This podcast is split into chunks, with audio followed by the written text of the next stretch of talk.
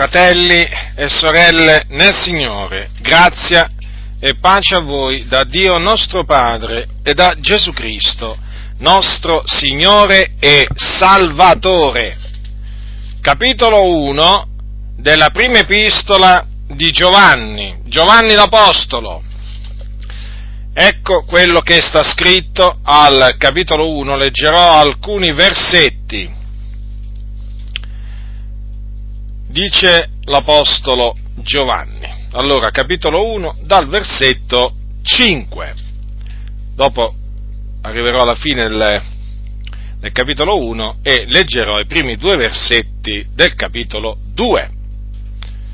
Dice l'Apostolo Giovanni: or questo è il messaggio che abbiamo udito da Lui e che vi annunziamo, che Dio è luce e che in Lui non vi sono tenebre alcune. Se diciamo che abbiamo comunione con Lui e camminiamo nelle tenebre, noi mentiamo e non mettiamo in pratica la verità. Ma se camminiamo nella luce come Egli è nella luce, abbiamo comunione l'un con l'altro.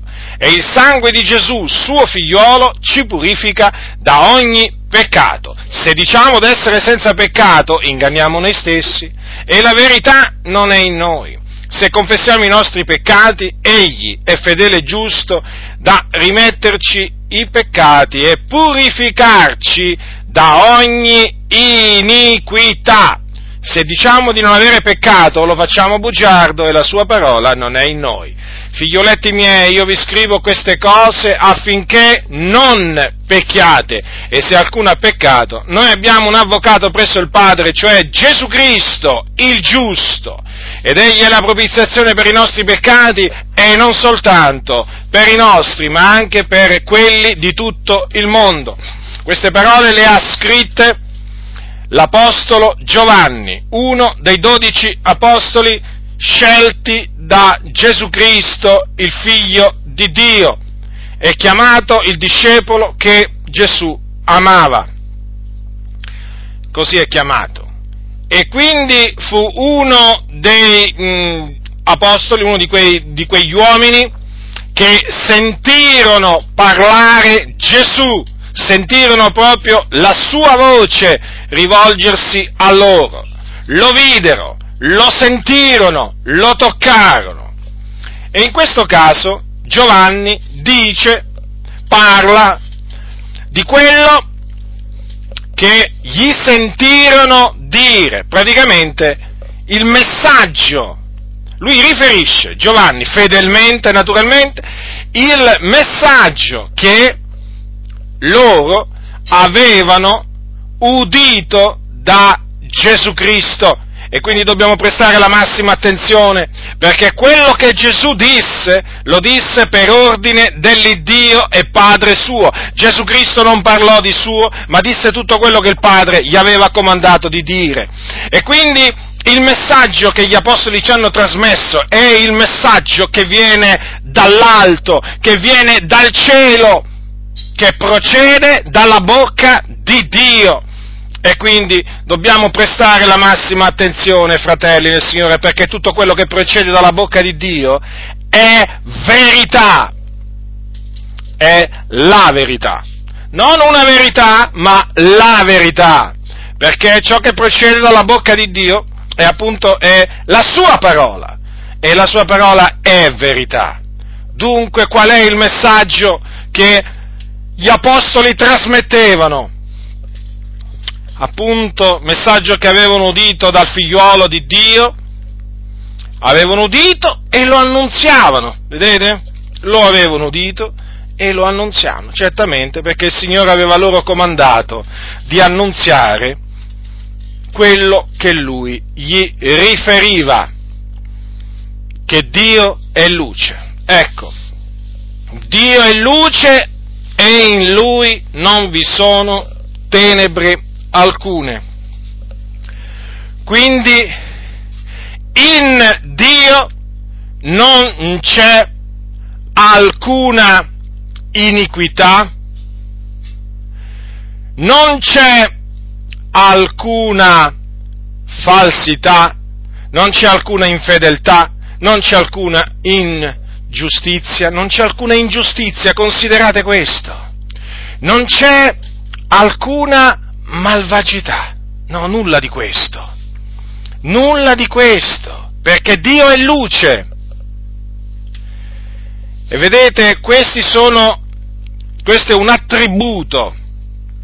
attributo di Dio, uno dei suoi attributi, gloriosi attributi.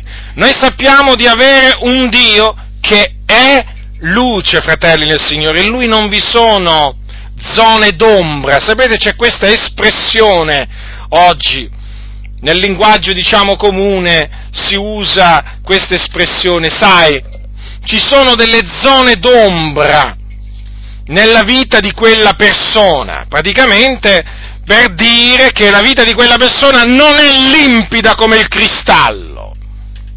Ecco, in Dio non ci sono zone d'ombra, non c'è alcun'ombra, perché Dio è luce, fratelli nel Signore, e quindi ci possiamo fidare pienamente di Dio e naturalmente della sua parola, perché chiaramente se Dio è luce, anche la sua parola è luce. La tua parola è una lampada. Vi ricordate che cosa diceva il salmista? Una luce sul nostro sentiero, una lampada al nostro piede, una luce, vedete? Appunto, perché Dio è luce, la sua parola è luce, irradia luce, illumina quindi il cammino davanti all'uomo. Ecco perché appunto ci si deve fidare pienamente della parola di Dio, della Sacra Scrittura, e quindi accettare la parola di Dio così come è scritta, sì fratelli, così come è scritta, perché oggi c'è l'abitudine, una bruttissima abitudine di mettere in discussione quello che dice Dio nella sua parola, di dubitare di quello che dice Dio nella sua parola. E naturalmente questo avviene perché dai pulpiti si instilla il dubbio nella parola di Dio, nella veracità della parola di Dio. Cosa voglio dire? Che praticamente qualcuno dirà: ma non è che dal pulpito dicono che la Bibbia contiene menzogne? Ma certo che non dicono nelle comunità evangeliche che la Bibbia contiene menzogne, ci mancherebbe pure questo.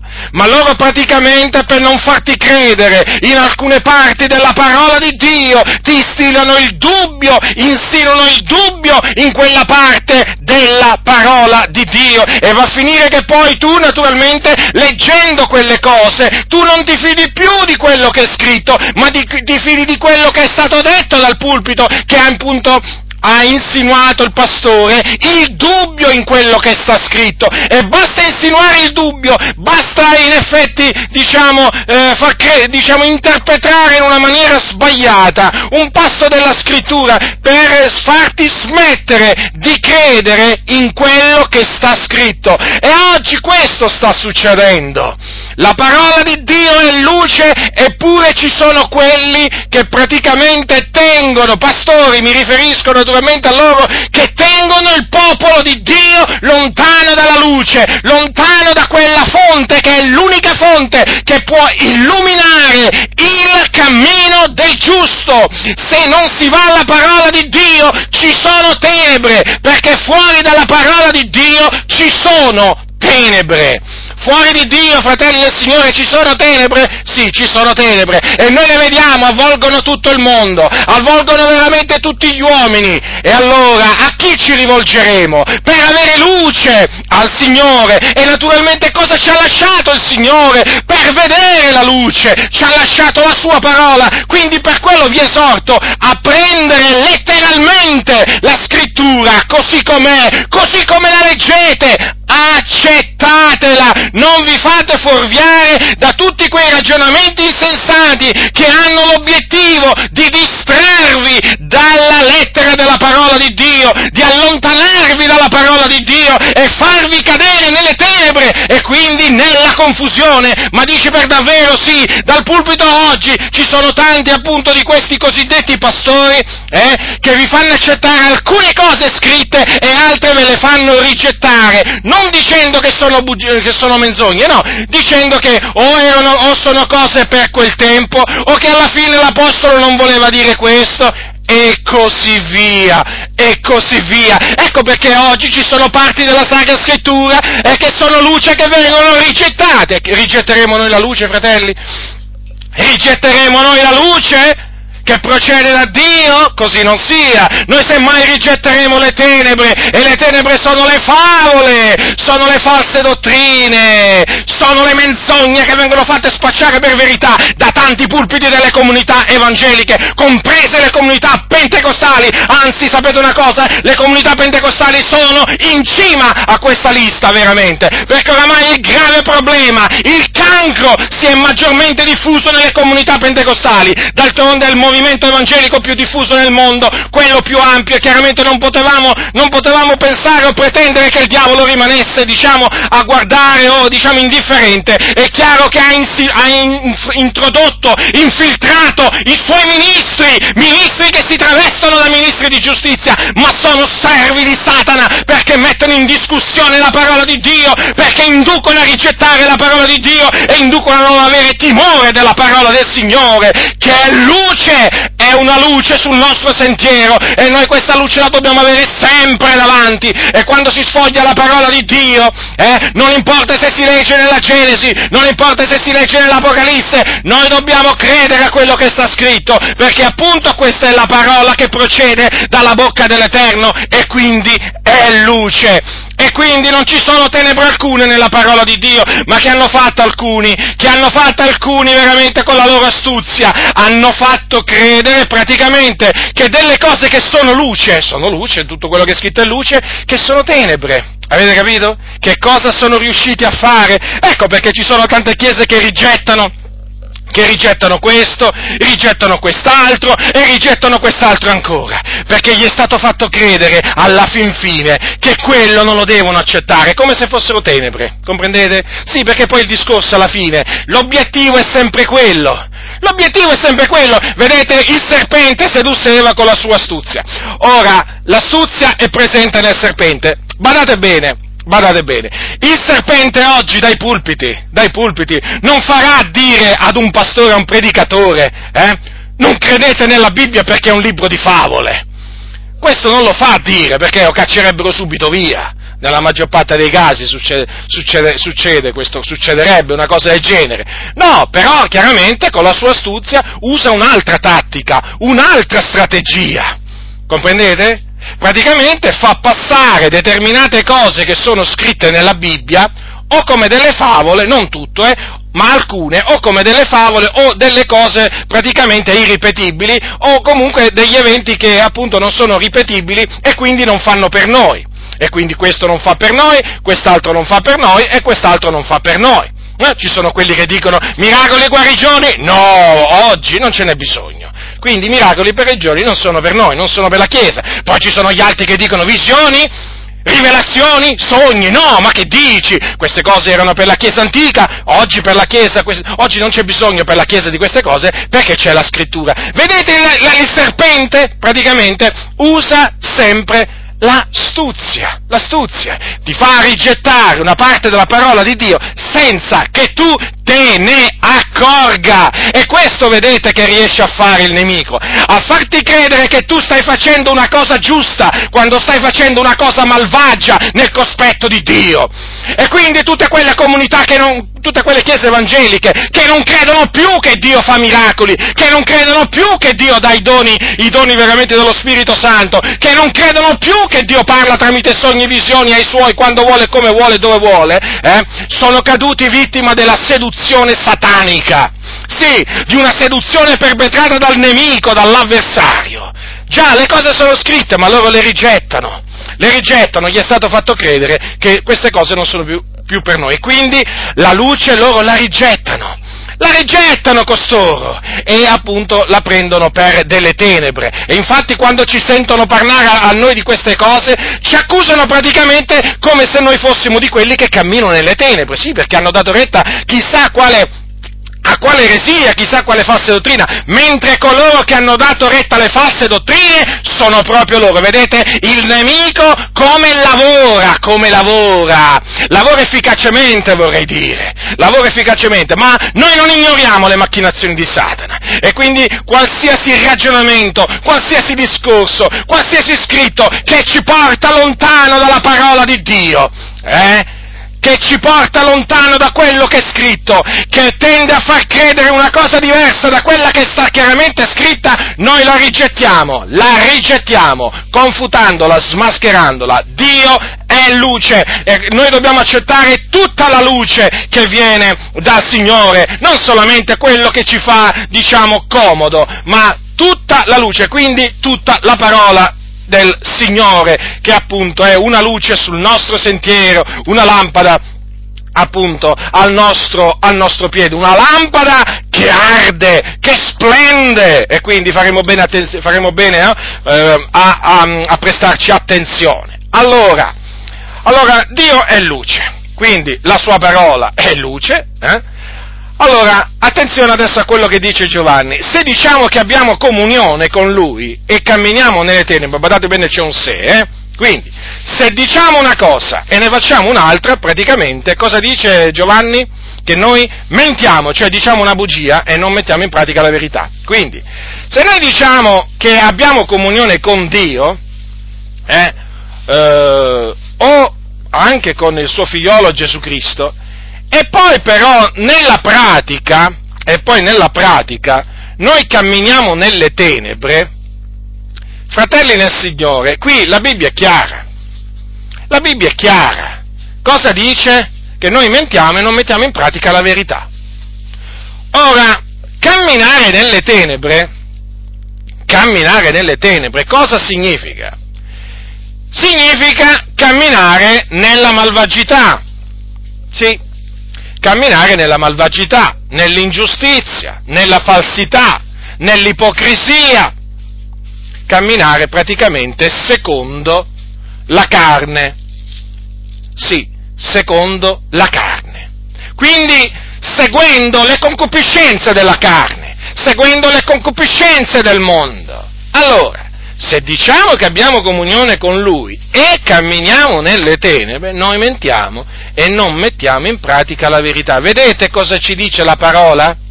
Vedete cosa dice la parola di Dio a coloro che sì, con la bocca affermano di avere comunione con Dio, ma poi nella pratica cosa fanno? Rinnegano quello che loro dicono con le loro opere. La Bibbia dice di costoro che loro mentono e non mettono in pratica la verità. È un giudizio.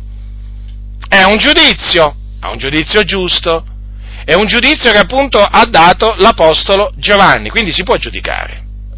Vedete, questo conferma che si può giudicare, ma naturalmente con giusto giudizio, non secondo l'apparenza. Qui non c'è nessuna apparenza secondo la quale giudicare, perché qua dice proprio chiaramente in quali casi a noi possiamo affermare che uno mente e non mette in pratica la verità. Noi possiamo affermarlo quando lui dice di camminare, di avere comunione con Dio, però poi cammina nelle tenebre. Allora, se tu lo vedi camminare nelle tenebre, ti accorgi, perché chiaramente sai cosa significa camminare nelle tenebre, a meno che tu non lo sappia. Certo, se tu non lo sai è un'altra cosa, e allora devi saperlo cosa significa camminare nelle tenebre, perché è solo in questo caso che tu potrai dire: quella persona mente, non mette in pratica la verità. Ecco, se sai cosa significa camminare nelle tenebre. E bada bene che coloro che camminano nelle tenebre hanno una caratteristica. Sì, ne hanno tante, però praticamente hanno questa caratteristica, che odiano la luce. E non può essere altrimenti, perché le tenebre, la luce con le tenebre non va d'accordo, non è mai andata d'accordo. Infatti sapete cosa dice la Sacra Scrittura? Che chiunque fa cose malvagie odia la luce e non viene alla luce perché le sue opere non siano riprovate. Infatti sì, è proprio così. Coloro che camminano nelle tenebre, ce ne sono tanti di cosiddetti cristiani che camminano nelle tenebre, odiano la luce. Sì, sì, la odiano. Odiano la parola di Dio. Odiano la parola del Signore. Qualcuno si scandalizzerà, ma chi conosce la Sacra Scrittura non si scandalizza. Perché, vedete, fratelli nel Signore, vi ho detto prima che la parola di Dio è una luce sul nostro sentiero. Ora, questa è la luce che smaschera le opere infruttuose delle tenebre. Allora, che cosa succede? Che quei cosiddetti cristiani che camminano nelle tenebre, affinché le loro opere malvagie, che sono opere infruttuose delle tenebre, non vengano smascherate, si scagliano contro la luce, e certo, e quindi contro coloro che camminano nella luce e proclamano la luce. È inevitabile, fratelli nel Signore, perché vedete, come il mondo, no? Gesù, per esempio, quando venne in questo mondo, lui era la luce, era ed è e sarà sempre la luce del mondo. Ora, il mondo lo ha odiato. Perché lo ha odiato? Perché appunto lui era la luce. E che cosa faceva il Signore Gesù? Da attirarsi questo odio da coloro che camminavano nelle tenebre, da coloro che erano sotto la potestà delle tenebre. Beh, l'ha detto il Signore stesso ai suoi fratelli, quando gli disse così: il mondo non può odiare voi, ma odia me, perché io testimonio di lui che le sue opere sono malvagie. Ecco, che cosa faceva la luce del mondo, nei confronti del mondo? Riprovava le opere infruttuose delle tenebre, e per questo si attirò l'odio del mondo. Allora, che cosa succede nella Chiesa? Succede la stessa identica cosa. Coloro che sono luce nel Signore e camminano nella luce, nello smascherare le opere infruttuose delle tenebre, non fanno altro che rimproverare coloro appunto che le compiono, e coloro che le compiono si rivoltano come delle bestie inferocite, piene di odio, di disprezzo verso coloro che sono nella luce, e appunto esaltano la luce, e questo affinché le loro opere non siano riprovate. Da questo si spiega, fratelli nel Signore, tutto questo odio, questo disprezzo che si manifestano in tante maniere verso appunto di noi e verso tutti coloro che veramente sono luce nel Signore e camminano nella luce. Ecco spiegato dunque, fratelli nel Signore, la ragione di questo odio, di questo disprezzo da parte di molti che si dicono cristiani. Non dovrebbe essere così, ma non dovrebbe essere così, perché un cristiano è un figliuolo della luce, cammina nella luce, e quindi non può odiare la luce un cristiano. Allora chi sono coloro che odiano la luce? Sono coloro che camminano nelle tenebre, che mentono e non mettono in pratica la verità, di cui sono pieni i locali di culto oggi in tutto il mondo. In tutto il mondo! Ricordatevi delle parole di Gesù: questo popolo mi onora con le labbra, ma il cuor loro è lontano da me. Sta succedendo proprio questo, fratelli nel Signore. In mezzo alla Chiesa dell'Iddio vivente, molti onorano il Signore con la bocca.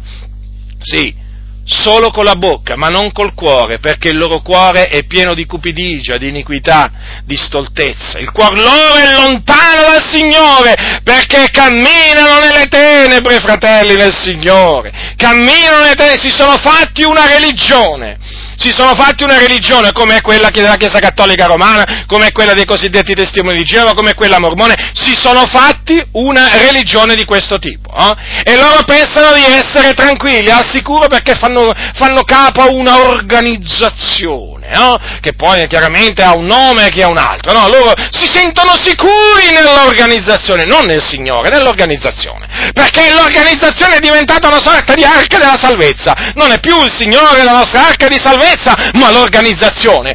Se sei dentro l'organizzazione sei salvato, se sei fuori sei perduto. Sapete cosa vi dico? Guardate che qui adesso sapete cosa sta succedendo? Sta succedendo che in mezzo alle organizzazioni veramente si rischia proprio di andare in perdizione. Si rischia di andare in perdizione, già ci sono molti che sono andati in perdizione e erano membri di queste denominazioni. Badate bene che qui vi stanno facendo credere le cose al contrario, perché adesso la vera libertà è fuori da queste organizzazioni che si sono alleate con lo Stato, che si sono veramente alleate con i principi, con i re di questo mondo e che commettono a livello spirituale fornicazione con queste autorità. E che veramente stanno andando di male in peggio, stanno mettendo inciampi veramente dappertutto davanti al popolo del Signore, e il popolo di Dio cade nel peccato per colpa di queste pietre, di questi inciampi che questi stolti conduttori mettono davanti al popolo del Signore. Badate bene, il peccato è accarezzato, non è condannato, la mondanità è amata e non è odiata, anzi è foraggiata la mondanità. Che cosa stanno facendo queste organizzazioni? Stanno incitando il popolo di Dio a camminare nelle tenebre. Ecco che cosa stanno incitando a fare, ecco perché c'è una rivolta contro la parola del Signore a livello di queste denominazioni. Non li sentite esaltare la santità di Dio, la giustizia di Dio, la verità di Dio, la parola di Dio, esaltano il loro gruppo, la loro chiesa, ma non difendono la parola del Signore. Loro sono interessati ad altre cose, sono interessati a creare un potere, come appunto la Chiesa Cattolica Romana. Sì, che cosa è interessata a fare la Chiesa Cattolica Romana? A predicare l'Evangelo? Ma chi mi vuole far credere queste cose? Certo, c'è chi cerca di farmi credere queste cose, ma noi rifiutiamo questa menzogna, così anche tante denominazioni evangeliche, denominazioni evangeliche dicono di voler predicare l'Evangelo, ma l'Evangelo è usato solo come pretesto per creare un impero, e l'hanno creato e ci sono riusciti. State attenti perché queste denominazioni vi stanno portando veramente sempre più in basso dal punto di vista morale. Oramai siete peggio dei cattolici romani. Ascoltatemi, voi che fate parte di queste denominazioni pentecostali dove il peccato è esaltato, dove il peccato non è condannato, guardate che siete diventati peggio dei cattolici romani in molte cose. Ci sono cattolici romani che a livello di morale vi possono insegnare a comportarvi onestamente, ve lo posso assicurare. Oggigiorno nelle denominazioni evangeliche appena metti piede, guarda, non voglio esagerare, ma dal momento in cui si mette piede in certi locali di culto di certe comunità evangeliche, ti posso assicurare che lì sei destinato a peggiorare e a diventare peggio di prima, sicuro. Ti potrai pure convertire in uno di questi locali di culto, perché comunque sia la salvezza appartiene a Dio, ma ti posso assicurare che a livello spirituale, una volta che avrai accettato il Signore, ti soffocheranno, ti distruggeranno, veramente faranno di tutto per farti morire spiritualmente. Sì, una volta che veramente il Signore ti salva, in queste denominazioni succederà questo, che incitando a camminare nelle tenebre e non nella luce, tu piano piano ti spegnerai e diventerai carnale senza rendertene nemmeno conto. E senza rendertene nemmeno conto diventerai peggio di come eri prima di convertirti al Signore. E difatti noi ci stiamo accorgendo di questo, stiamo ricevendo più persecuzione da parte di pentecostali, soprattutto pentecostali, che da parte dei cattolici. Sembra veramente una cosa incredibile, ma è così. Vorremmo dire, per usare un'espressione familiare, che quello che ci fanno i cattolici alla fin fine è una carezza, confronto a quello che ci stanno facendo pastori pentecostali, credenti pentecostali, ma anche fuori dalla cerchia pentecostale, chiese dei fratelli. Ma veramente i cattolici confronti sono brave persone, ma ci stanno veramente trattando molto meglio. Ma oggi veramente la persecuzione più dura viene dalle chiese evangeliche, soprattutto quelle chiese pentecostali, che hanno proprio rigettato la parola di Dio, la luce. Loro prendono piacere nel camminare nelle tenebre, ecco perché mentono, non mettono in pratica la verità, dicono di avere comunione col Signore, e poi cosa fanno? Camminano nelle tenebre, prendono piacere nella falsità. Ma vi rendete conto che ci sono credenti che difendono difendono l'operato iniquo, ingiusto, veramente dei loro pastori, dei loro dirigenti, proprio lo difendono a spada tratta, come si suol dire, quasi che avessero fatto un'opera buona, un'opera da lodare, eh? Gli imbrogli che combinano, gli scandali, li difendono! Queste cose qui per loro, che male c'è, ti dicono, tutti sbagliamo. E intanto la verità è diffamata, il nome del Signore è veramente oltraggiato. Ma che male c'è? Ma come? Questi camminano nelle tenebre, prendono piacere nelle tenebre, tu dici che male c'è, e il male c'è. E come che il male c'è? Solo che tu sei cieco, c'hai delle scaglie davanti, ascoltami, ascoltami, tu c'hai delle scaglie davanti, il male non lo vedi. Qui non si tratta di vedere il male dappertutto, perché noi non vediamo il male dappertutto, ma si tratta di vedere il male dov'è, dove c'è. Dove c'è bisogna vederlo, perché se uno non vede il male dove c'è, allora veramente vuol dire che è cieco. Allora vedete cosa dice? Quindi di costoro che essi mentono e non mettono in pratica la verità. È spiegato, fratelli, la Sacra Scrittura è molto chiara. Certo, queste sono di quelle parole chiaramente che raramente si sentono nelle comunità su cui si sente predicare, raramente. Perché? Perché sono quelle parole che mettono in luce veramente il marcio veramente che c'è nelle comunità. Sì, fratelli, è proprio così. Beati coloro veramente che il Signore ha illuminato, che sta illuminando e che illuminerà e li trarrà fuori veramente da queste gabbie, da queste prigioni che sono diventate le denominazioni. Qualcuno dirà, come le prigioni? Ma noi ci è permesso di fare tutto, appunto, sono delle prigioni proprio per questo, perché vi è permesso di fare tutto, perché uno diventa schiavo di ciò che l'ha vinto. Se vi incitano a darvi alle concupiscenze carnali, voi sarete vinti dalle concupiscenze carnali, e quindi senza rendervene conto entrerete di nuovo in una prigione, la prigione del peccato, sarete tenuti da delle funi, sì, da delle catene, perché coloro che camminano nelle tenebre non sono liberi, non camminano nella libertà, ma sono schiavi della corruzione. Ecco perché queste denominazioni sono delle prigioni, perché vi fanno diventare prigionieri del peccato. Ecco sì, prigionieri del peccato, quindi badate bene a voi stessi, se vi incitano in una maniera o nell'altra, questi o di quell'altri, a camminare nelle tenebre, fratelli del Signore, ritiratevi subito da quella comunità, subito, immediatamente,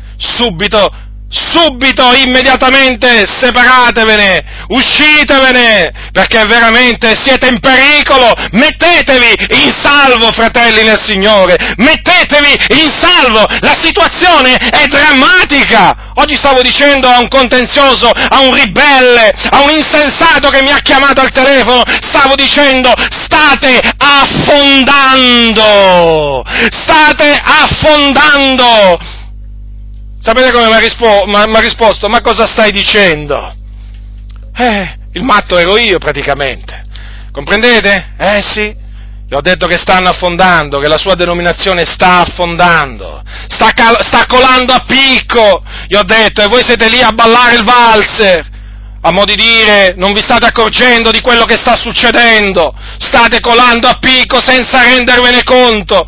E lui, contenzioso, ribelle, insensato, amò, mi voleva dire, ma cosa stai dicendo? Quasi che io stessi vaneggiando, ma io non vaneggio, pronuncio parole di senno, parole assennate, parole di verità, perché le cose, fratelli, sono così, fratelli. I pastori oramai stanno incitando il popolo a camminare nelle tenebre, perché? Perché non lo esortano a camminare nella santità, nella giustizia, nella verità, ma al contrario, nelle vie storte, nelle vie laterali, dove non c'è pace, dove ci sono appunto tenebre fitte, e che sono strade queste che portano nelle tenebre, ascoltatemi, perché vedete cosa dice la Sacra Scrittura, se camminate secondo la carne voi morrete.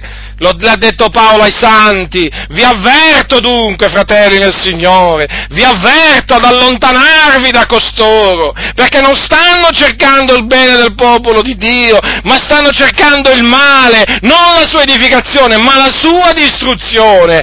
Il fatto è che questi, le cose che vi dicono, le cose perverse che vi dicono, ve le dicono col sorriso in bocca, con una voce dolce, non con la mia voce, no, io sono cattivo, ma io sono cattivo, confronto a questi, a giudicare dalla voce, a giudicare dalla voce, ma io sono cattivo, loro sono bravi, loro sono mansueti, perché loro parlano con dolcezza, oh quanta dolcezza che c'hanno sulle labbra, assomiglia alla dolcezza che c'hanno le donne adultere. Le conoscete le donne adultere? O meglio, sapete chi sono le donne adultere, no? Le donne corrotte, le donne che hanno un cuore veramente corrotto, le donne proterve, no? che tradiscono il proprio marito.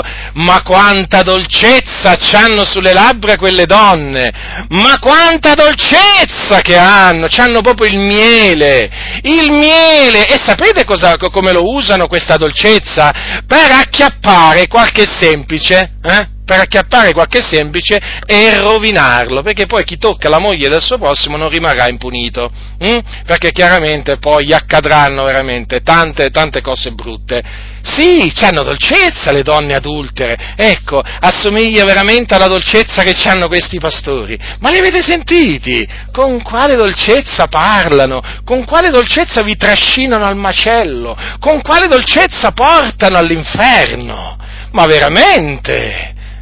Io sono colpito dalla loro dolcezza, ma la riprovo, perché è una dolcezza che non è il frutto dello Spirito, è chiaramente un'astuzia del diavolo per portare all'inferno le anime, perché guardate che il diavolo le anime le conduce all'inferno con la dolcezza, sì, usandosi appunto della dolcezza di uomini corrotti. Che dice l'Apostolo Paolo riguardo a coloro che fomentano le dissensioni, gli scandali contro l'insegnamento che abbiamo ricevuto e dai quali bisogna ritirarci? Quei tali non servono al nostro Signore Gesù. Attenzione, quei tali non servono al nostro Signore Gesù Cristo, ma al proprio ventre, e con dolce e lusinghiero parlare seducono il cuore dei semplici. Avete notato dunque? Cioè, non parlare dolce! Sì, il loro parlare non è duro, assolutamente! Non aspettatevi parole dure da questi pastori, ma parlare dolce e lusinghiero. C'hanno sempre una giustificazione per il peccato, sempre, mai lo condannano. Ma infatti le loro comunità sono proprio incoraggiate a peccare, Più peccano e più vogliono peccare, e infatti peccano sempre di più. Seducono il cuore dei semplici, avete notato con che cosa? Con dolce e lusinghiero parlare. Quindi io, sapete che cosa vi dico? Quello che vi dice la Sapienza. Quando costoro parlano con voce graziosa, non ve ne fidate, perché hanno 7 abominazioni in cuore, mica una, mica due, mica tre, 7, perché sono malvagi, Guardate, fratelli nel Signore, che il Signore sta manifestando in maniera potente che la situazione è questa, non è un'altra, non è quella che vi hanno fatto credere per tanti anni, no, assolutamente. Vi hanno fatto credere, che la nave stava navigando, tranquilla, in acque tranquille, no, state colando a picco, avete dei capitani praticamente al comando di queste navi, capito, che sono delle persone inaffidabili, sono delle persone praticamente che sono lì a fare i loro comodi, che cercano il loro interesse, capito, e che stanno portando veramente a picco, stanno facendo colare a picco le navi appunto che loro dovrebbero invece guidare con assennatezza. Dunque, cosa dice la Sacra Scrittura? Proseguiamo.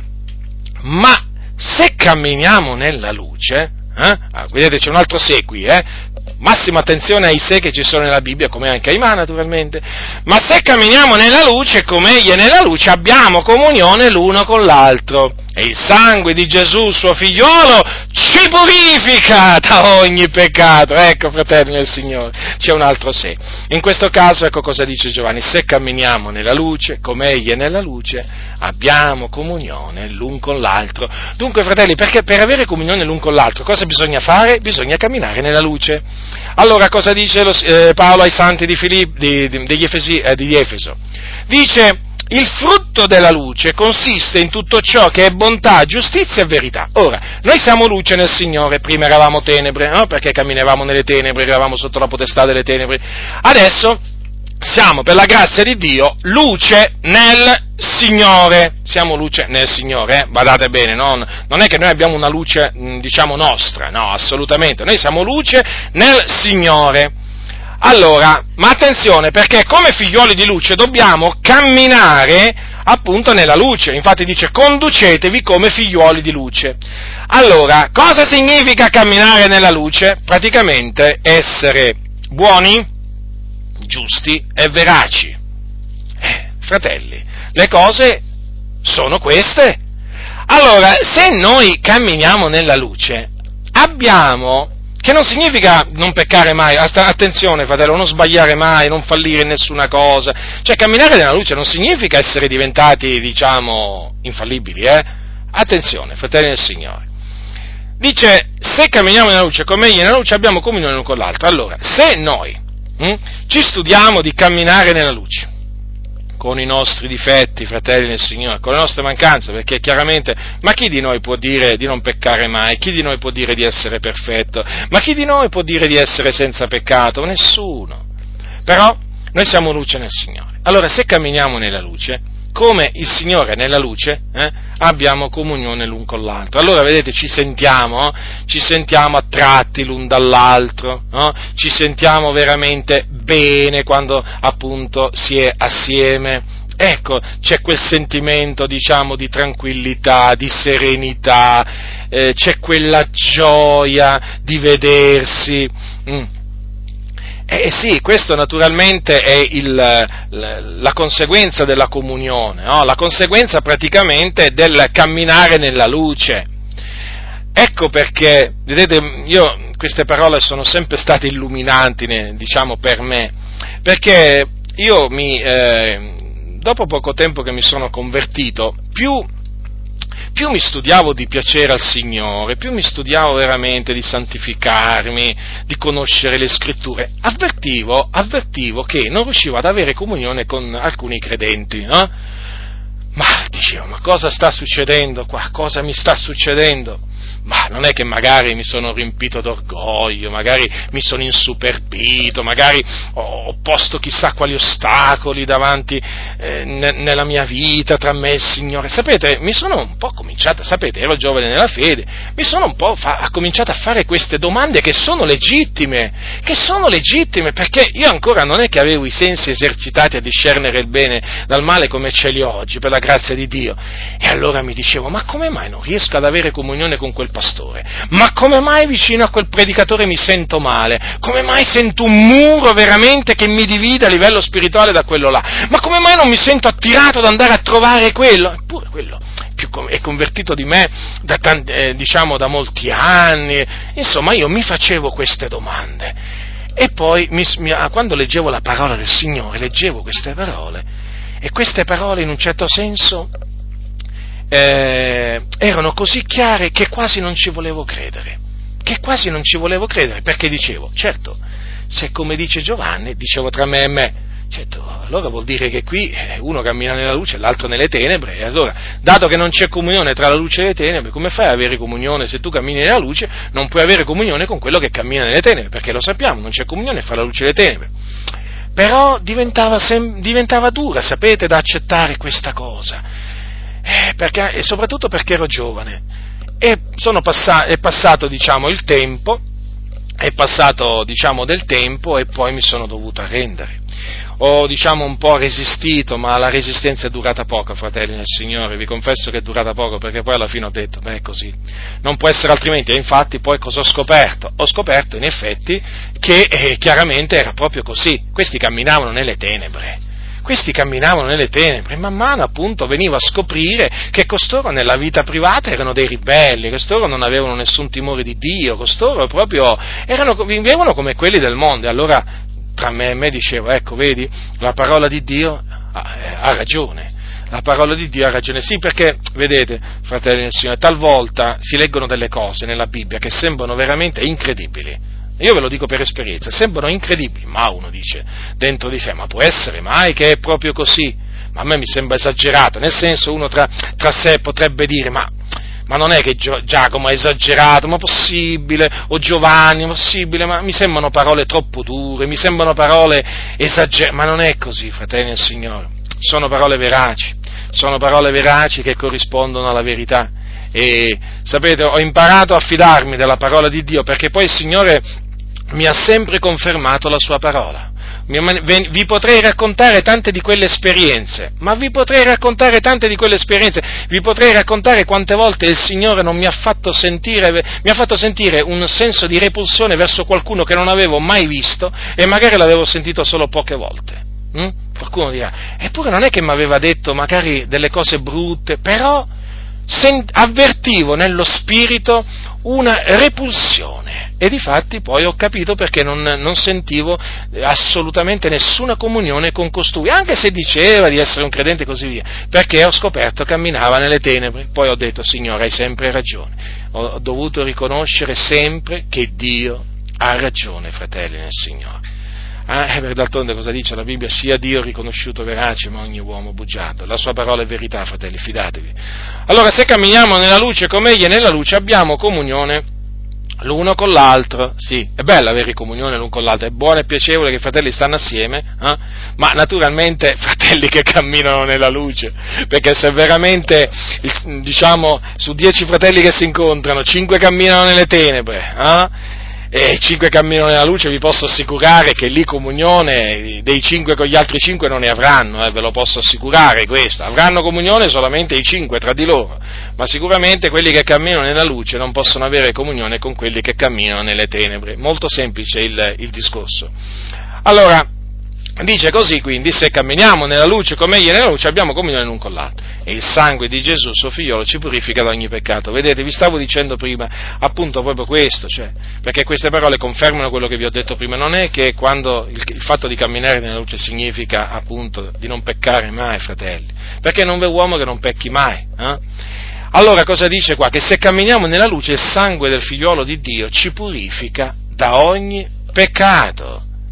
Allora vedete, notate, vorrei che notaste questo. Subito dopo avere detto Giovanni ci purifica da ogni peccato, ascoltate che cosa dice. Se diciamo d'essere senza peccato, inganniamo noi stessi e la verità non è in noi. Perché quelle parole le ha messe proprio in quel punto? Perché certamente andavano messe in quel punto, ma per quale ragione? Perché qui sta parlando ai santi, a coloro che appunto sono luce nel Signore. E per evitare che essi pensano di essere senza peccato, ecco che Giovanni li avverte, a modo di dire, badate bene, cioè non pensate di cominciare a dire di essere senza peccato, perché se lo dite, o anche se lo pensate praticamente, qui dice però se diciamo, quindi limitiamoci a quello che c'è scritto, se diciamo d'essere senza peccato, inganniamo noi stessi. Quindi dobbiamo stare molto attenti allora, certo, perché il fatto di dire che camminiamo nella luce non significa che possiamo dire di essere senza peccato. Se lo dicessimo, inganneremmo noi stessi, la verità non sarebbe in noi. Anche queste parole dure, Guardate che qui sta parlando ai santi, non sta parlando a quelli del mondo, no, perché alcuni pensano che Giovanni stesse scrivendo ai pagani, a quelli che non conoscono il Signore, no, assolutamente, qui sta scrivendo ai santi, queste parole sono rivolte a noi, quindi dobbiamo stare molto attenti a pensare che siamo senza peccato, no, perché giustamente Paolo ci ricorda che il peccato abita in noi. Noi siamo stati liberati dalla schiavitù del peccato, fratelli, io ve lo ricordo questo e per questo ringraziamo Dio, però non possiamo dire di essere senza peccato, tant'è vero che Paolo, un uomo santo, un uomo giusto, un uomo veramente che era d'esempio, a tal punto che diceva siate miei imitatori, come io lo sono di Cristo. Cosa diceva? Il nostro caro fratello Paolo, cosa diceva? Dice così, se faccio quello che non voglio, io ammetto che la legge è buona, e allora non sono più io che lo faccio, ma è il peccato che abita in me. Per quello che diceva, nella sua carne non abitava alcun bene.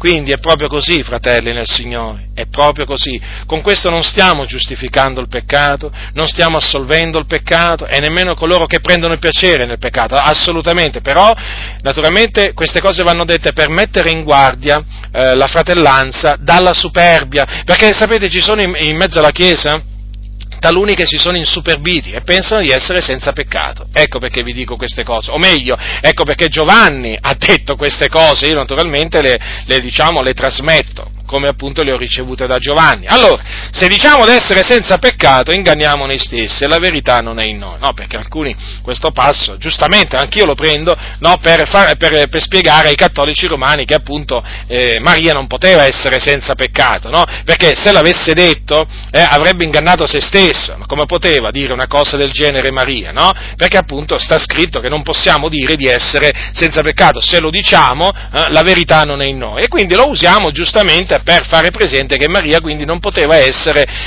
senza peccato. Però ci dobbiamo anche ricordare che anche noi non possiamo dire di essere senza peccato. Quindi badiamo a noi stessi, badiamo a non insuperbirci, badiamo, fratelli del Signore, preghiamo sempre il Signore di tenere lontano da noi la superbia, e veramente supplichiamo il Signore veramente di rendere il nostro cuore umile, perché noi siamo niente, fratelli nel Signore, e falliamo tutti in molte cose. Allora, qui dice che il sangue di Gesù suo figliolo ci purifica da ogni peccato, ma attenzione che ci purifica da ogni peccato a condizione che noi confessiamo i nostri peccati, perché c'è un altro se. Se confessiamo i nostri peccati, egli è fedele e giusto da rimetterci i peccati e purificarci da ogni iniquità. Naturalmente è superfluo che vi dica che questa confessione è una confessione che va fatta al Signore, ovvio, infatti voi sapete che questo è quello che insegna la Sacra Scrittura, che noi dobbiamo confessare i nostri peccati a Dio, sapendo appunto che Lui ci ascolta, che Lui è potente da rimetterci i peccati e purificarci da ogni iniquità con il sangue prezioso di Gesù Cristo. Allora dice, se confessiamo i nostri peccati, e quindi faremo bene a confessare i nostri peccati. Qualcuno dirà, io non ho peccato, cosa dice la Sacra Scrittura? Se diciamo di non avere peccato, lo facciamo bugiardo, la sua parola non è in noi. Quindi se tu hai detto che non hai peccato, devi sapere che hai fatto Dio bugiardo, sì, e la sua parola non è in te. Mi riferisco a quelli che si chiamano, o meglio, che sono stati chiamati zaccardiani, che dicono che loro dopo il battesimo non hanno peccato. No, loro sbagliano, sì, come tutti gli uomini, però loro non peccano. Chi pecca è perduto, va in perdizione. Eh sì, perché loro sapete che hanno tutta una dottrina diabolica veramente riguardo a tale cosa, praticamente dopo il battesimo chi pecca a morte, e quindi va in perdizione, non c'è più possibilità di salvezza, non c'è più possibilità di perdono.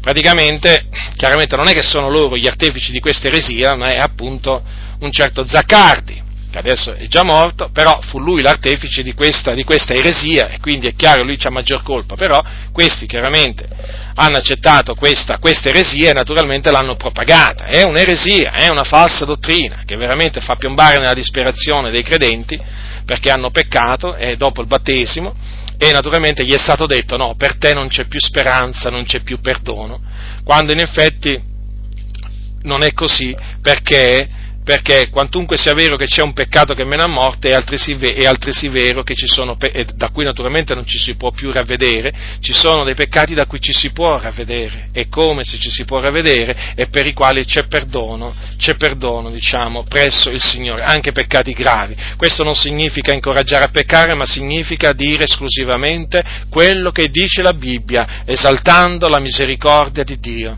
perché veramente noi dobbiamo esaltare la misericordia di Dio. Perché se noi siamo qui oggi, fratelli del Signore, ancora, è per la misericordia di Dio. Ecco, questo lo ricordo, perché qui appunto nessuno di noi può dire di essere senza peccato e nessuno di noi può dire di non avere peccato, anche dopo il battesimo. Una volta, come dico spesso, una volta incontrammo un fratello che ci disse: sai, ho incontrato un fratello di questa comunità zaccardiana che mi ha detto: io non ho mai peccato da quando sono stato battezzato in acqua. Gli ho detto: vedi, ammesso non concesso che non avesse mai peccato, ha peccato proprio quando ti ha detto quelle parole. Gli ho detto così perché è evidente, e comunque sia, è chiaro che quello aveva ancora peccato, non è che ha peccato solo dicendo quelle parole. Però vedete, questa eresia zaccardiana, io la chiamo così, ha prodotto questo, sentimento di superbia, di arroganza, e quindi naturalmente costoro si esaltano contro la parola del Signore, contro la parola di Dio. È veramente sconcertante. Allora, cosa dice qui dunque la Scrittura? Se confessiamo i nostri peccati al Signore, che cosa succederà? Succederà, fratelli, che il Signore è fedele e giusto e ci rimetterà i peccati e ci purificherà da ogni iniquità. Sapete cosa diceva il salmista Davide? Vi voglio leggere queste parole veramente molto, molto incoraggianti. Diceva, capitolo 32, versetto 5, io t'ho dichiarato il mio peccato, Salmo 32, versetto 5, io t'ho dichiarato il mio peccato, non ho coperto la mia iniquità, io ho detto: confesserò le mie trasgressioni all'Eterno, e tu hai perdonato l'iniquità del mio peccato. Vedete la fiducia di Davide, aveva fiducia che nel confessare i suoi peccati a Dio avrebbe ottenuto il perdono dei suoi peccati, e ottenne il perdono dei suoi peccati.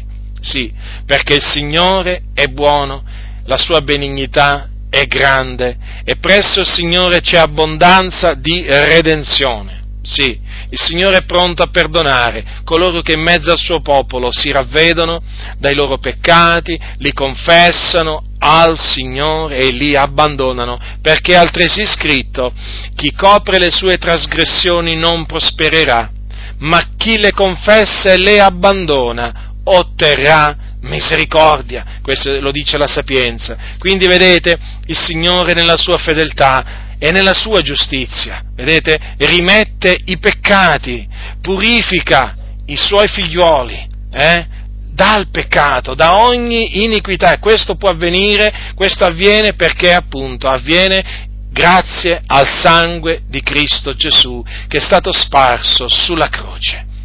Vedete, fratelli, questa veramente è una parola, sia di esortazione, ma anche di conforto. Confessiamo i nostri peccati a Dio, dichiariamo a Lui le nostre iniquità, e ognuno appunto ognuno di noi sa in che cosa ha peccato davanti a Dio. Magari, ha peccato senza che altri lo vedessero, ma ha visto il Signore. Ecco, quindi, o ha sentito il Signore. Quindi confessiamo i nostri peccati a colui che è il fedele, a colui che è il giusto. Sapete, fratelli nel Signore, ci sono i cattolici romani che hanno veramente una fiducia nel loro prete, no? Che gli possa perdonare e rimettere i peccati. E voi sapete che è una fiducia vana questa, perché il prete non ha nessuna autorità di rimettergli i peccati, i cosiddetti peccati mortali, no? Che sono quelli per i quali la Chiesa Cattolica Romana impone la confessione al prete, perché ci sono altri tipi di peccati che loro chiamano veniali, no? Che praticamente per i quali non c'è bisogno di andarsi a confessare al prete. C'hanno tutta questa teologia veramente eretica. Allora, voglio dire, quando voi considerate la fiducia che hanno i cattolici nel loro prete, una volta che peccano, riflettete, è una fiducia vana. Ma allora io dico, ma noi figliuoli di Dio ci siamo dimenticati di avere un Dio fedele, un Dio giusto, al quale se vengono confessati i peccati e li si abbandona, dal quale si ottiene misericordia. Ci siamo dimenticati di questo? Non ce ne dimentichiamo mai, fratelli, non ce ne dimentichiamo mai di queste cose, perché sono la nostra vita, fratelli. I peccati, voi sapete, costituiscono una barriera tra noi e Dio. E questa barriera, fratelli, dobbiamo studiarci di eliminarla, e può essere eliminata solamente confessando i nostri peccati a Dio e abbandonandoli. Allora sì, otterremo misericordia, perché voi dovete sapere che questa barriera costituita dai peccati impedisce appunto l'esaudimento delle preghiere. Una delle cose, per esempio, che impedisce è proprio questa, di ottenere l'esaudimento delle preghiere. Ci sono preghiere che non vengono esaudite a motivo appunto di peccati a cui si dà, di cui diciamo il credente è schiavo, a cui si è dato. Ecco, la scrittura parla in questi termini. Allora, che cosa bisogna fare? C'è il rimedio.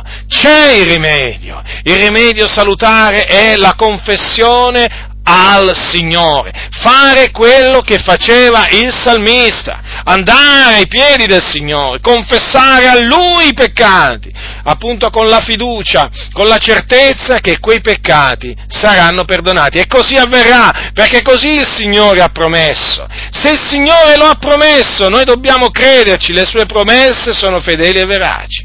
Se confessiamo i nostri peccati, Egli è fedele e giusto da rimetterci i peccati e purificarci da ogni iniquità. In queste parole, vedete, viene esaltata la fedeltà di Dio, che è grande. Sapete il salmista quando esaltava la fedeltà di Dio? No? La scrittura esalta la fedeltà di Dio. Grande la tua fedeltà va fino alle nuvole. Avete mai letto queste parole, fratelli nel Signore? Quanto è grande la fedeltà del Signore, eh? E poi la giustizia di Dio, oh, eccelsa la giustizia di Dio, eccelsa. Ecco, vedete, in queste parole di Giovanni c'è proprio l'esaltazione sia della fedeltà che della giustizia di Dio, che veramente sono grandi. Dobbiamo avere piena fiducia, fratelli, sia nella fedeltà che nella giustizia di Dio. Vedete che bello leggere queste parole, ma vi rendete conto? Ma se il Signore veramente non avesse provveduto, diciamo, la maniera per farci ottenere la remissione dei peccati dopo che abbiamo creduto, ma fratelli, ma saremmo tutti perduti qua, ma saremmo veramente, se per ogni peccato, ecco, vi parlo in questa maniera, ma se per ogni peccato che noi dopo che abbiamo creduto, che abbiamo commesso, no? Il Signore avesse detto, no, per te non c'è più perdono, ti ho perdonato una volta, basta, ti ho perdonato i tuoi vecchi peccati, adesso basta, adesso appena commetti il primo peccato ti scaraventa all'inferno. Cioè, ma vi rendete conto, fratelli, ma che Dio avremmo avuto? Un Dio spietato? Eppure questo è l'Iddio che presentano taluni, che hanno veramente condannato all'inferno fratelli che avevano sì peccato, ma non avevano peccato a morte, cioè non avevano commesso quel peccato per il quale è impossibile essere menati da capo al ravvedimento, ma avevano commesso un peccato per il quale era possibile menarli di nuovo al ravvedimento, ma loro li hanno condannati alla perdizione eterna. Gli hanno detto, via da qua, per te non ci sarà più possibilità di salvezza, sei condannato ad andare all'inferno. Quando questo fratello sentiva il rimorso, sentiva veramente il desiderio di confessare al Signore il suo peccato, e il Signore lo avrebbe, nella sua fedeltà e nella sua giustizia, lo avrebbe perdonato. Ma questi corrotti, questi spietati hanno veramente messo davanti alla fratellanza queste pietre d'intoppo e impediscono a coloro che hanno peccato, impediscono di ravvedersi e di ottenere misericordia dal Signore. Ed è con costoro che veramente me la prendo, è con costoro veramente che non sopporto, che veramente voglio arrabbiarmi, perché non è giusto, la dottrina di Dio non è una dottrina spietata, c'è perdono, abbondanza di perdono presso il Signore, non è come dicono questi bugiardi, questi che mentono contro la verità e pretendono di avere ragione, non è così come dicono loro. E difatti ci sono testimonianze di fratelli che, convinti dallo Spirito Santo di peccato,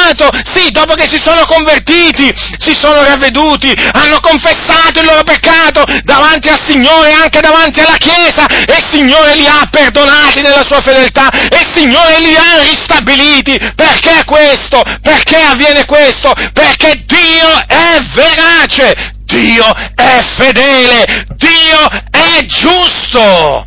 E quindi noi dobbiamo avere piena fiducia nella parola di Dio, fratelli nel Signore. E anche se veniamo a sapere che qualche fratello ha peccato, se non è il peccato che mena a morte, esortiamolo, incitiamolo a ravvedersi, a confessare il suo peccato a Dio, ad abbandonarlo, perché c'è ancora possibilità di salvezza, c'è possibilità di perdono. Noi non ignoriamo le macchinazioni di Satana e noi certamente non vogliamo essere strumenti nelle mani del diavolo per condannare alla distruzione, alla disperazione, fratelli per il quale ancora c'è possibilità di perdono, di salvezza, di misericordia. E guai a voi zaccardiani, guai a voi che avete introdotto questa eresia in mezzo alla chiesa dell'Iddio vivente. Pagherete caro questo. Smettete di professare questa eresia, ravvedetevi e chiedete perdono al Signore anche voi, perché è peccato quello che dite, è peccato perché voi mentite contro la parola di Dio. Quello che voi dite è menzogna, menzogna, e vi dovete ravvedere di queste menzogne. Siete ancora in tempo per ravvedervi, badate bene alle vostre vie, che con la parola di Dio non si scherza, alla Bibbia non si può far dire quello che si vuole. La Bibbia dice e noi dobbiamo ascoltare, e se la Bibbia dice queste cose, noi ci dobbiamo prostrare davanti a quello che dice il Signore e dire amen a quello che dice il Signore. Vedete cosa dice poi proseguendo? Cosa dice proseguendo Giovanni? A proposito, un'altra cosa. Qui il Signore naturalmente ci dice che se confessiamo i nostri peccati, egli è fedele e giusto da purificarci, da ogni nostra iniquità e rimetterci i peccati. Badate bene però, fratelli del Signore, perché noi siamo stati avvertiti dal Signore che non potremo ottenere il perdono dei peccati se non perdoniamo ai nostri fratelli, o meglio, se non perdoniamo agli uomini. Questo è fondamentale, eh? Questa è altrettanto una cosa fondamentale a tale riguardo. Ascoltate che cosa dice il Signore. Gesù ha detto queste parole: se voi perdonate agli uomini i loro falli, il Padre vostro celeste perdonerà anche a voi, ma se voi non perdonate agli uomini, neppure il Padre vostro perdonerà i vostri falli. Quindi le parole sono queste, sono chiare, fratelli. Quindi quando noi andiamo dal Signore a chiedere perdono, e guardate che ognuno di noi ha di che andare dal Signore e chiedergli perdono, badate bene che se noi ci siamo rifiutati di perdonare a un fratello che si è pentito di un peccato che ha commesso contro di noi e ci ha detto fratello mi pento e noi non l'abbiamo perdonato, badate bene che il Signore non perdonerà i nostri peccati. Noi possiamo veramente invocarlo dalla mattina alla sera, possiamo confessargli i peccati, il Signore non perdonerà i nostri peccati, perché l'ha detto Gesù, a quale condizione egli rimetterà, cioè ci saranno rimessi i nostri peccati, se noi perdoniamo agli uomini i loro falli. Ecco, allora il Padre nostro perdonerà anche a noi i nostri peccati, ma se noi non perdoniamo agli uomini, che cosa pretendiamo?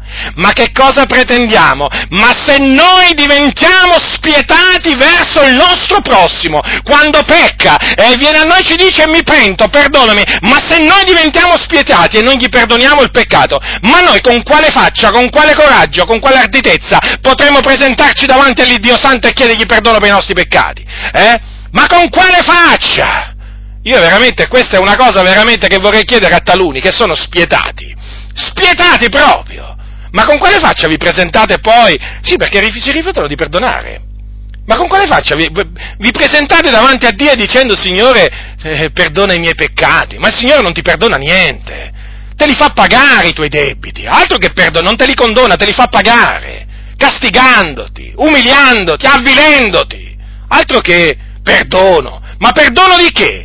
Ma se tu non perdoni al tuo fratello, ma se tu non perdoni al tuo fratello, pretendi che Dio perdona te, ti sei sbagliato, hai dato retta a un'altra dottrina, non è la dottrina di Dio.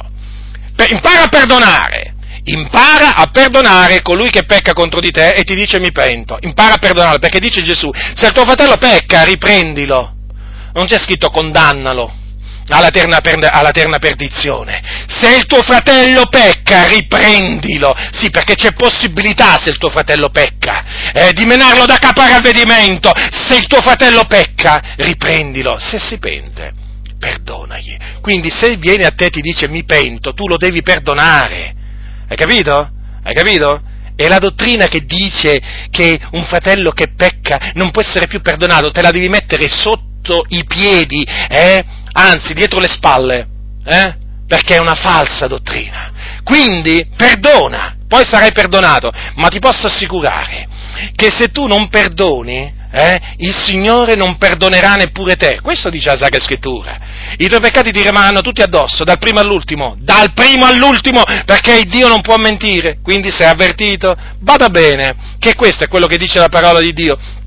Quindi vedete, fratelli del Signore, come la parola di Dio a tale riguardo è chiara, no? Quindi non illudiamoci, facciamo quello che il Signore dice di fare, crediamo quello che il Signore ci comanda di credere. Figlioletti miei, io vi scrivo queste cose affinché non pecchiate. Ecco, vedete?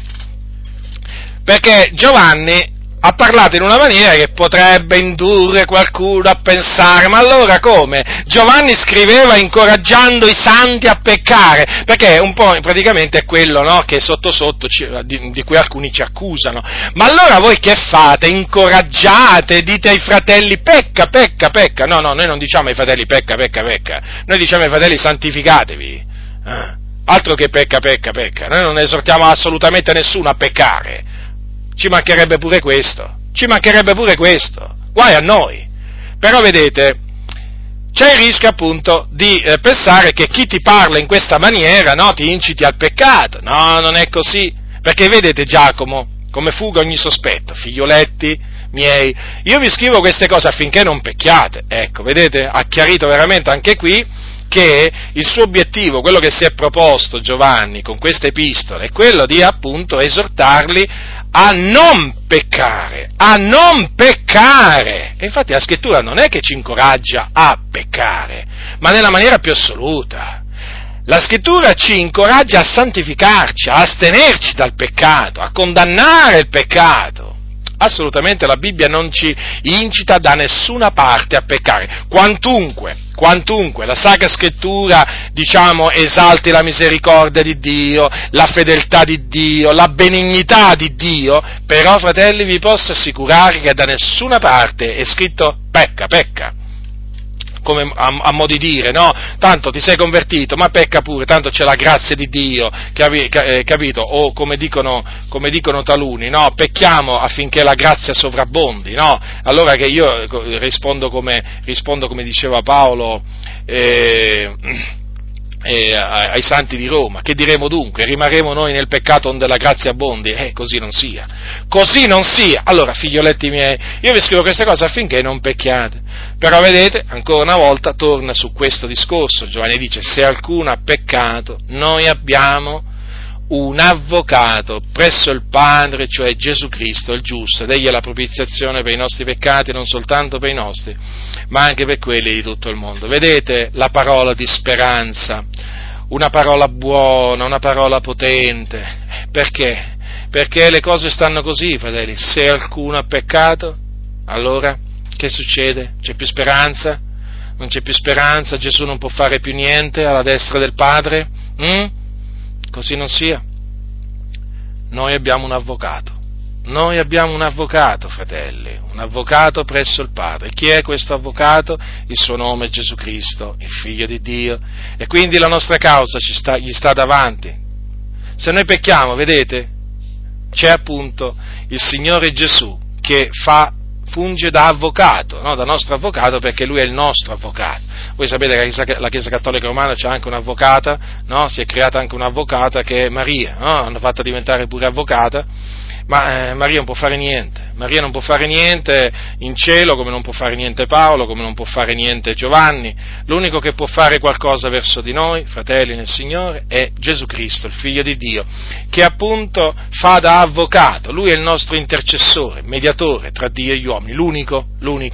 E vedete, noi possiamo accostarci quindi al trono di Dio. Al trono di Dio, fratelli, considerate, al trono di colui che ha fatto il cielo, la terra, il mare, tutte le cose che sono in essi.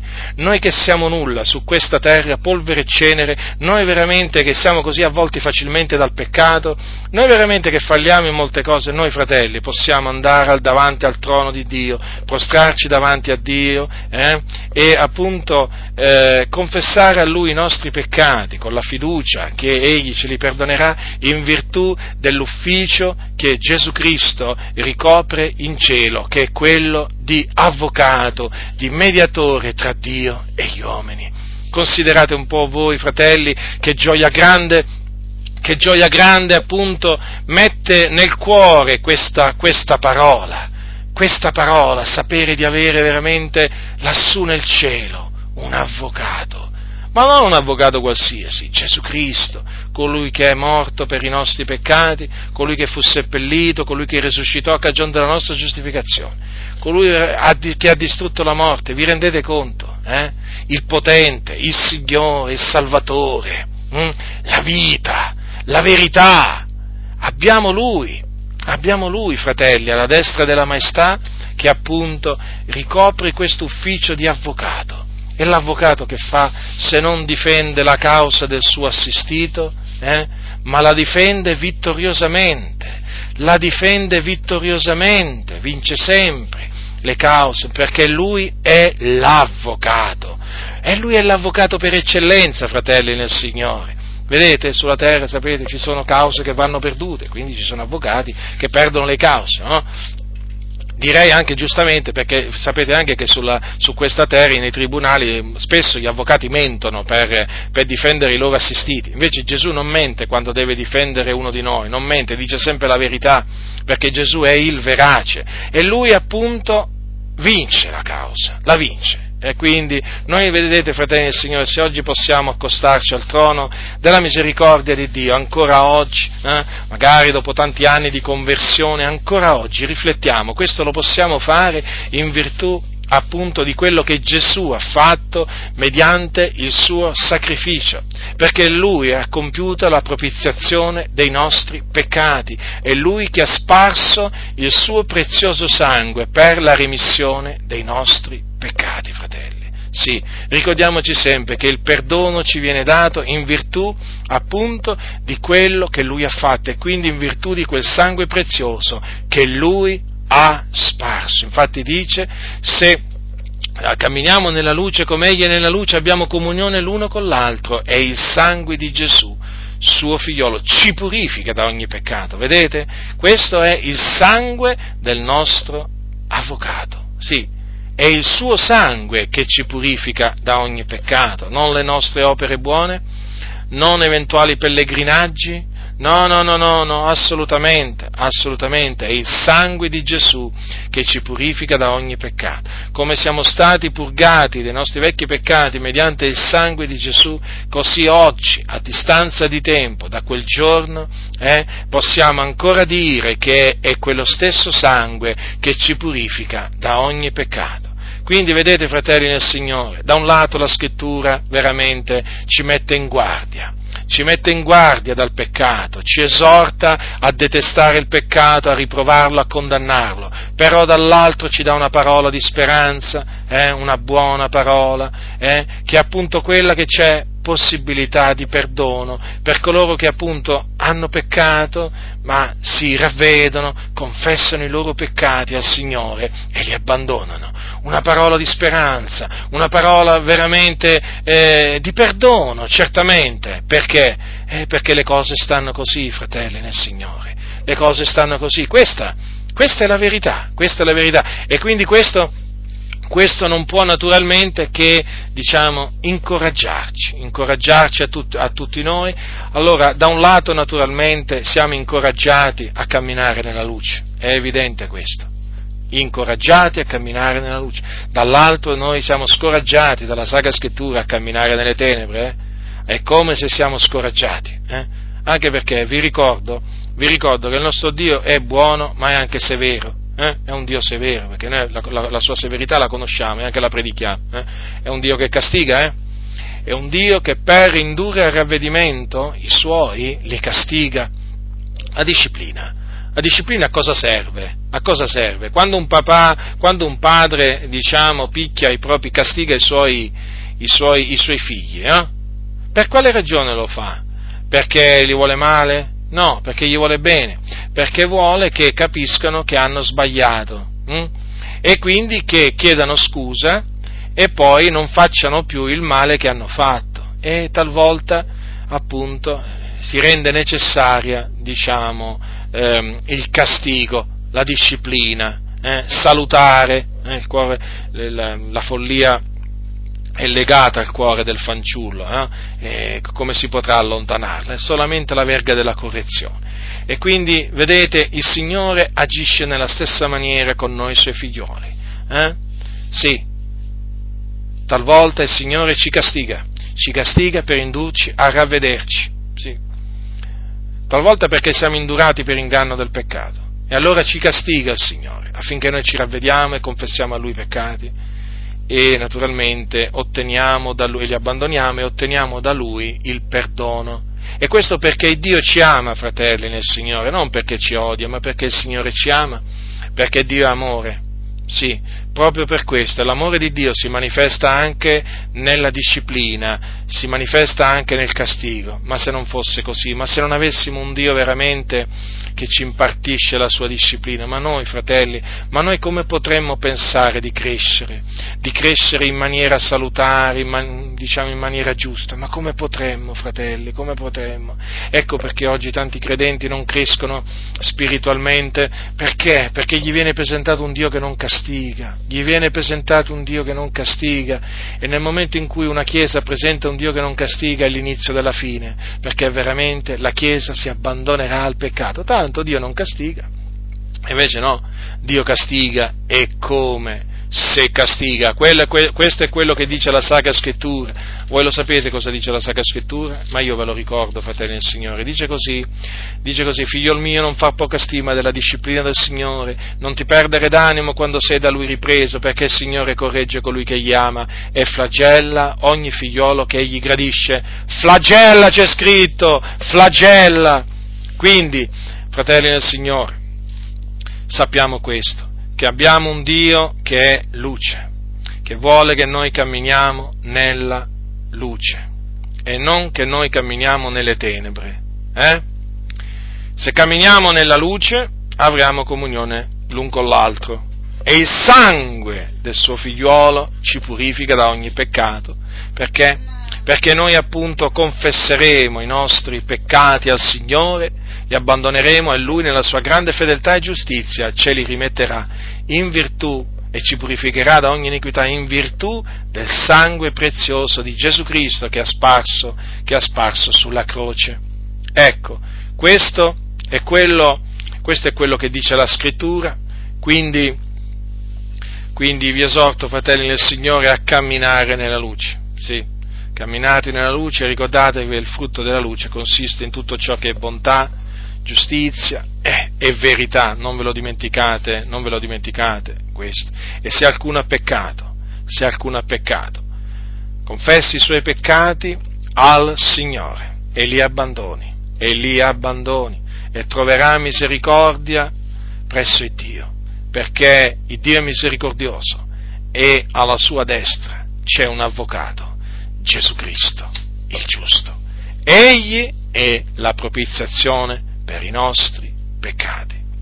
A Dio, che ci ha tanto amati e che ha veramente mandato il suo unigenito figliuolo per purificarci da ogni iniquità mediante il suo prezioso sangue, vogliamo dare la lode, la gloria, l'onore e la potenza, la sapienza, la benedizione, la potestà, l'imperio che gli appartengono da ora e per sempre in Cristo Gesù. La grazia del Signore nostro Gesù Cristo sia con tutti coloro che lo amano con purità incorrotta.